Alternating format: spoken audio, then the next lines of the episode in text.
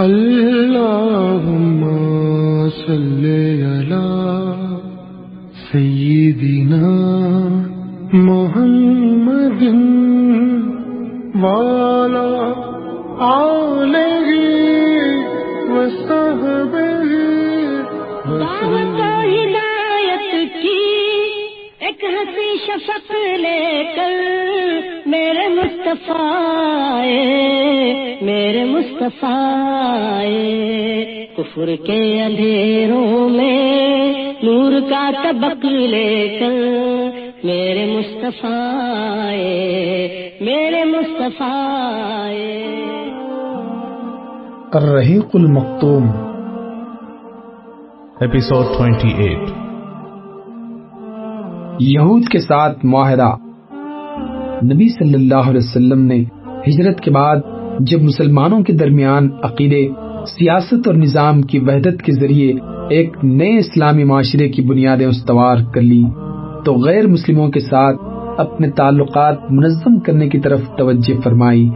آپ صلی اللہ علیہ وسلم کا مقصود یہ تھا کہ ساری انسانیت امن و سلامتی کی سعادتوں اور برکتوں سے بہرور ہو اور اس کے ساتھ ہی مدینے اور اس کے گرد و بیش کا علاقہ ایک وفاقی وحدت میں منظم ہو جائے۔ چنانچہ آپ صلی اللہ علیہ وسلم نے رواداری اور کشادہ دلی کے ایسے قوانین مسنون فرمائے جن کا اس تعصب اور قلو پسندی سے بھری ہوئی دنیا میں کوئی تصور ہی نہ تھا۔ جیسا کہ ہم بتا چکے ہیں مدینے کے سب سے قریب ترین پڑوسی یہود تھے۔ یہ لوگ اگرچہ در پردہ مسلمانوں سے عداوت رکھتے تھے، لیکن انہوں نے اب تک کسی محاذ آرائی اور جھگڑے کا اظہار نہیں کیا تھا۔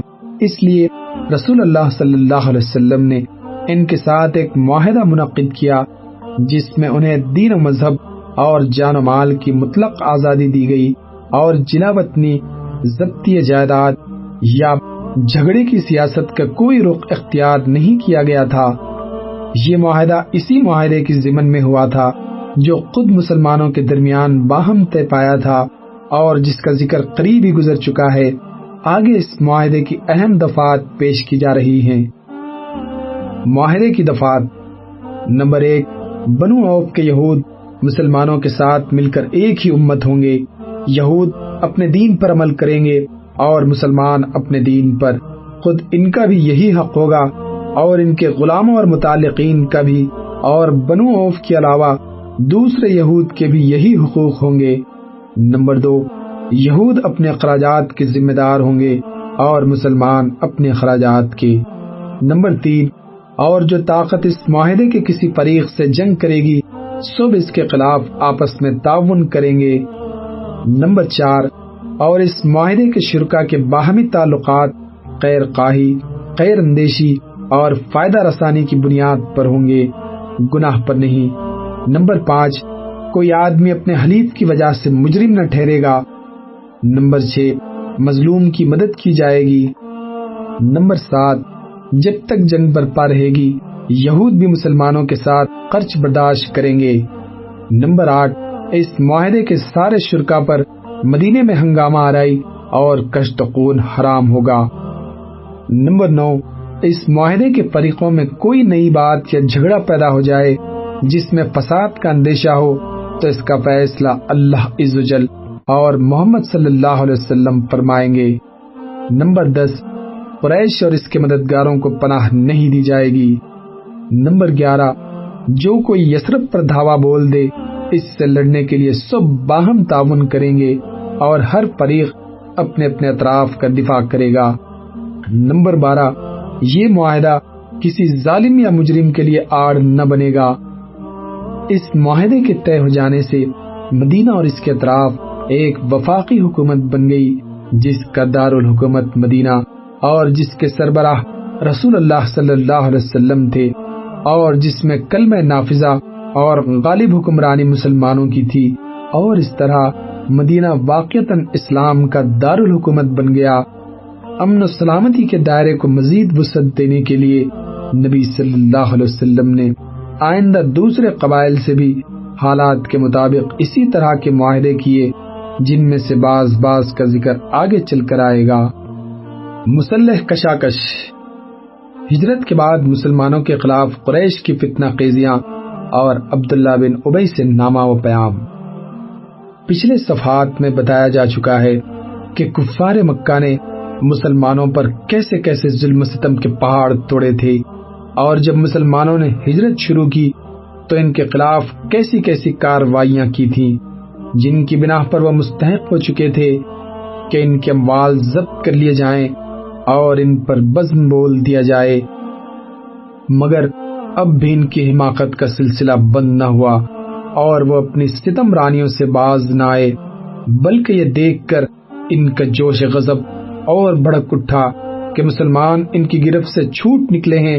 اور انہیں مدینے میں پورا من جائے قرار مل گئی ہے۔ چنانچہ انہوں نے عبداللہ بن ابئی کو، جو ابھی تک کھلم کھلا مشرق تھا، اس کی حیثیت کی بنا پر ایک دھمکی آمیز خط لکھا کہ وہ انصار کا سردار ہے، کیونکہ انصار اس کی سربراہی پر متفق ہو چکے تھے۔ اور اگر اسی دوران رسول اللہ صلی اللہ علیہ وسلم کی تشریف آوری نہ ہوئی ہوتی، تو اس کو بادشاہ بھی بنا لیے ہوتے۔ مشرقین نے اس خط میں عبداللہ بن ابئی اور اس کے مشرق رفقا کو مخاطب کرتے ہوئے دو ٹوک لفظوں میں لکھا، آپ لوگوں نے ہمارے آدمی کو پناہ دے رکھی ہے، اس لیے ہم اللہ کی قسم کھا کر کہتے ہیں کہ یا تو آپ لوگ اس سے لڑائی کیجیے یا اسے نکال دیجیے، یا پھر ہم اپنی پوری جمعیت کے ساتھ آپ لوگوں پر یورش کر کے آپ کے سارے مردان جنگی کو قتل کر دیں گے اور آپ کی عورتوں کی حرمت پامال کر ڈالیں گے۔ اس خط کے پہنچتے ہی عبداللہ بن ابئی مکے کے اپنے مشرق بھائیوں کے حکم کی تعمیل کے لیے اٹھ پڑا۔ اس لیے کہ وہ پہلے ہی نبی صلی اللہ علیہ وسلم کے خلاف رنج اور کینہ لیے بیٹھا تھا، کیونکہ اس کے ذہن میں بات بیٹھی ہوئی تھی کہ آپ ہی نے اس سے بادشاہت چھینی ہے۔ چنانچہ جب یہ خط عبداللہ بن ابئی اور اس کے بت پرست رفقا کو موصول ہوا، تو وہ رسول اللہ صلی اللہ علیہ وسلم سے جنگ کے لیے جمع ہو گئے۔ جب نبی صلی اللہ علیہ وسلم کو اس کی خبر ہوئی تو آپ ان کے پاس تشریف لے گئے اور فرمایا، قریش کی دھمکی تم لوگوں پر بہت گہرا اثر کر گئی ہے۔ تم خود اپنے آپ کو جتنا نقصان پہنچا دینا چاہتے ہو، قریش اس سے زیادہ تم کو نقصان نہیں پہنچا سکتے تھے۔ تم اپنے بیٹوں اور بھائیوں سے خود ہی لڑنا چاہتے ہو۔ نبی صلی اللہ علیہ وسلم کی یہ بات سن کر لوگ بکھر گئے۔ اس وقت تو عبداللہ بن ابئی جنگ کے ارادے سے باز آ گیا۔ کیونکہ اس کے ساتھ ہی ڈھیلے پڑ گئے تھے، یہ بات ان کی سمجھ میں آ گئی تھی۔ لیکن حقیقت میں قریش کے ساتھ اس کے روابط در پردہ قائم رہے، کیونکہ مسلمان اور مشرقین کے درمیان شر و فساد کا کوئی موقع و ہاتھ سے جانے نہ دینا چاہتا تھا۔ پھر اس نے اپنے ساتھ یہود کو بھی ساتھ رکھا تھا تاکہ اس معاہدے میں ان سے بھی مدد حاصل کرے۔ لیکن وہ تو نبی صلی اللہ علیہ وسلم کی حکمت تھی جو رہ رہ کر شر و فساد کی بھڑکنے والی آگ بجھا دیا کرتی تھی۔ مسلمانوں پر مسجد حرام کا دروازہ بند کیے جانے کا اعلان۔ اس کے بعد حضرت سعد بن معاذ رضی اللہ عنہ عمرہ کے لیے مکہ گئے اور امیہ بن قلف کے مہمان ہوئے۔ انہوں نے امیہ سے کہا، میرے لیے کوئی قلوت کا وقت دیکھو، ذرا میں بیت اللہ کا طواف کر لوں. امیہ دوپہر کے قریب انہیں لے کر نکلا تو ابو جہل سے ملاقات ہو گئی۔ اس نے امیہ کو مخاطب کر کے کہا، ابو سفان تمہارے ساتھ یہ کون ہے؟ امیہ نے کہا، یہ سعد ہیں۔ ابو جہل نے سعد کو مخاطب کر کے کہا اچھا میں دیکھ رہا ہوں۔ کہ تم بڑے امن و اطمینان سے طواف کر رہے ہو۔ حالانکہ تم لوگوں نے بے دینوں کو پناہ دے رکھی ہے اور یہ الزام رکھتے ہو کہ ان کی نصرت و اعانت بھی کرو گے۔ سنو، اللہ کی قسم، اگر تم ابو سفان کے ساتھ نہ ہوتے تو اپنے گھر سلامت سے نہ پلٹ کر جاتے۔ اس پر حضرت سعد نے بلند آواز میں کہا، سن، اللہ کی قسم، اگر تو نے مجھ کو اس سے روکا تو میں تجھے ایسی چیز سے روک دوں گا جو تجھ پر اس سے بھی زیادہ گرا ہوگی۔ یعنی اہل مدینہ کے پاس سے گزرنے والا تجارتی راستہ۔ مہاجرین کو قریش کی دھمکی۔ پھر قریش نے مسلمانوں کو کہلا بھیجا۔ تم مغرور نہ ہونا کہ مکہ سے صاف بچ کر نکل آئے۔ ہم یسر بھی پہنچ کر تمہارا ستیہ ناش کر دیتے ہیں۔ اور یہ محض دھمکی نہ تھی بلکہ رسول اللہ صلی اللہ علیہ وسلم کو اتنے موقع طریقے پر قریش کی چالوں اور برے ارادوں کا علم ہو گیا تھا کہ آپ یا تو جاگ کر رات گزارتے تھے یا صحابہ کرام کے پہرے میں سوتے تھے، چنانچہ صحیح بخاری و مسلم میں حضرت عائشہ سے مروی ہے کہ مدینہ آنے کے بعد ایک رات رسول اللہ صلی اللہ علیہ وسلم جاگ رہے تھے کہ فرمایا، کاش آج رات میرے صحابہ میں سے کوئی صالح آدمی میرے یہاں پہرا دیتا۔ ابھی ہم اسی حالت میں تھے کہ ہمیں ہتھیار کی جھنکار سنائی پڑی۔ آپ نے فرمایا، کون ہے؟ جواب آیا، سعد بن نبی وقاص۔ فرمایا، کیسے آنا ہوا؟ بولے، میرے دل میں آپ کے متعلق خطرے کا اندیشہ ہوا تو میں آپ کے یہاں پہرا دینے آ گیا۔ اس پر رسول اللہ صلی اللہ علیہ وسلم نے انہیں دعا دی، پھر سو گئے۔ یہ بھی یاد رہے کہ پہرے کا یہ انتظام بعض راتوں کے ساتھ مخصوص نہ تھا، بلکہ مسلسل اور دائمی تھا۔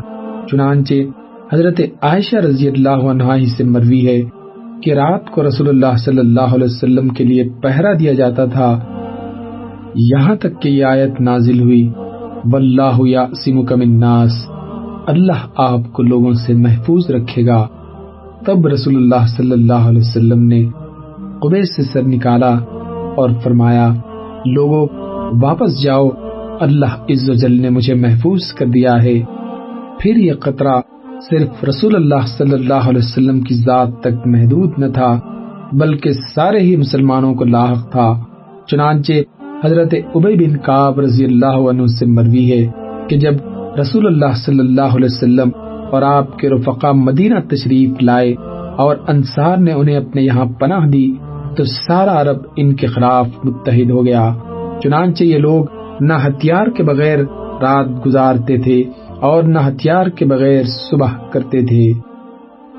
جنگ کی اجازت ان پرخطر حالات میں جو مدینے میں مسلمانوں کے وجود کے لیے چیلنج بنے ہوئے تھے اور جن سے آیا تھا کہ قریش کسی طرح ہوش کے ناخن لینے اور اپنے تمرد سے باز آنے کے لیے تیار نہیں۔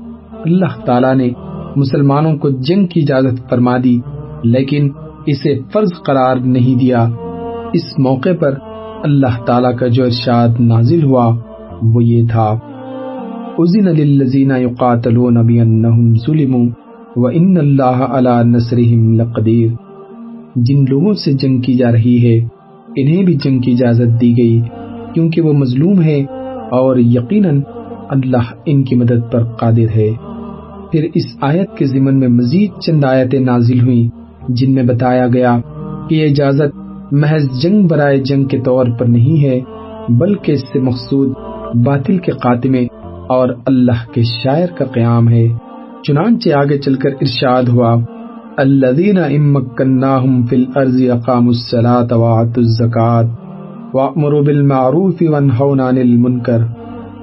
جنہیں ہم اگر زمین میں اقتدار سونپ دیں تو وہ نماز قائم کریں گے زکوٰۃ ادا کریں گے، بھلائی کا حکم دیں گے اور برائی سے روکیں گے۔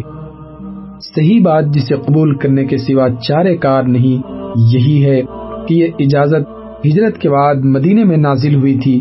مکے میں نازل نہیں ہوئی تھی۔ البتہ وقت نزول کا قطعی تعین مشکل ہے۔ قتال کی اجازت پہلے پہل قریش تک محدود تھی۔ پھر حالات بدلنے کے ساتھ اس میں بھی تبدیلی آئی۔ چنانچہ آگے چل کر یہ اجازت وجوب سے بدل گئی اور قریش سے متجاوز ہو کر غیر قریش کو بھی شامل ہو گئی۔ مناسب ہوگا کہ واقعات کے ذکر سے پہلے اس کے مختلف مراحل کو مختصراً پیش کر دیا جائے۔ نمبر ایک، پہلا مرحلہ، قریش کو برسر جنگ شمار کیا گیا کیونکہ انہی نے ظلم کا آغاز کیا تھا۔ لہذا مسلمانوں کو حق پہنچتا تھا کہ ان سے لڑیں اور ان کے اموال ضبط کریں۔ لیکن دوسرے مشرقین عرب کے ساتھ یہ بات درست نہ تھی۔ نمبر دو، غیر قریش میں سے وہ فریق جس نے قریش کا ساتھ دیا اور ان سے اتحاد کیا یا جس نے بذات خود مسلمانوں پر ظلم و تاری کی ان سے جنگ کرنا۔ نمبر تین، جن یہود کے ساتھ رسول اللہ صلی اللہ علیہ وسلم کا عہد و پیمان تھا، مگر انہوں نے قیانت کی اور مشرقین کا ساتھ دیا۔ ایسے یہود کے عہد و پیمان کو ان کے منہ پر دے مارنا اور ان سے جنگ کرنا۔ نمبر چار، اہل کتاب، مثلا نصارہ میں سے جنہوں نے مسلمانوں کے ساتھ عداوت کا آغاز کیا۔ اور مد مقابل آئے، ان سے جنگ کرنا، یہاں تک کہ وہ چھوٹے بن کر اپنے ہاتھوں سے جزیہ ادا کریں۔ نمبر پانچ، جو اسلام میں داخل ہو جائے، اس سے ہاتھ روک لینا۔ قاہ وہ مشرق رہا ہو، یا یہودی یا نصرانی یا کچھ اور۔ اب اس کی جان یا مال سے اسلام کے حق کے مطابق تعارف کیا جا سکتا ہے، اور اس کے بعد ان کا حساب اللہ پر ہے۔ جنگ کی اجازت تو نازل ہو گئی۔ لیکن جن حالات میں نازل ہوئی، وہ چونکہ محض قریش کی قوت اور تمرد کا نتیجہ تھے، اس لیے حکمت کا تقاضا یہ تھا کہ مسلمان اپنے تسلط کا دائرہ قریش کی اس تجارتی شاہراہ تک پھیلا دیں، جو مکے سے شام تک آتی جاتی ہے۔ اسی لیے رسول اللہ صلی اللہ علیہ وسلم نے تسلط کے اس پھیلاؤ کے لیے دو منصوبے اختیار کیے۔ پہلا منصوبہ، جو قبائل اس شاہراہ کے ارد گرد یا اس شاہراہ سے مدینے تک کے درمیانی علاقے میں آباد تھے۔ ان کے ساتھ حلف، دوستی اور تعاون اور جنگ نہ کرنے کا معاہدہ۔ دوسرا منصوبہ، اس شاہراہ پر گشتی دستے بھیجنا۔ پہلے منصوبے کے ضمن میں یہ واقعہ قابل ذکر ہے کہ پچھلے صفحات میں یہود کے ساتھ کیے گئے جس معاہدے کی تفصیل گزر چکی ہے، آپ صلی اللہ علیہ وسلم نے عسکری مہم شروع کرنے سے پہلے اسی طرح کی دوستی و تعاون اور عدم جنگ کا ایک معاہدہ قبیل جوہینا کے ساتھ بھی کیا۔ ان کی آبادی مدینے سے تین مرحلے پر پینتالیس یا پچاس میل کے فاصلے پر واقع تھی۔ اس کے علاوہ تلائی گردی کے دوران بھی آپ صلی اللہ علیہ وسلم نے متعدد معاہدے کیے، جن کا ذکر آئندہ آئے گا۔ دوسرا منصوبہ سرایہ اور غزوات سے تعلق رکھتا ہے، جس کی تفصیلات اپنی اپنی جگہ آتی رہیں گی۔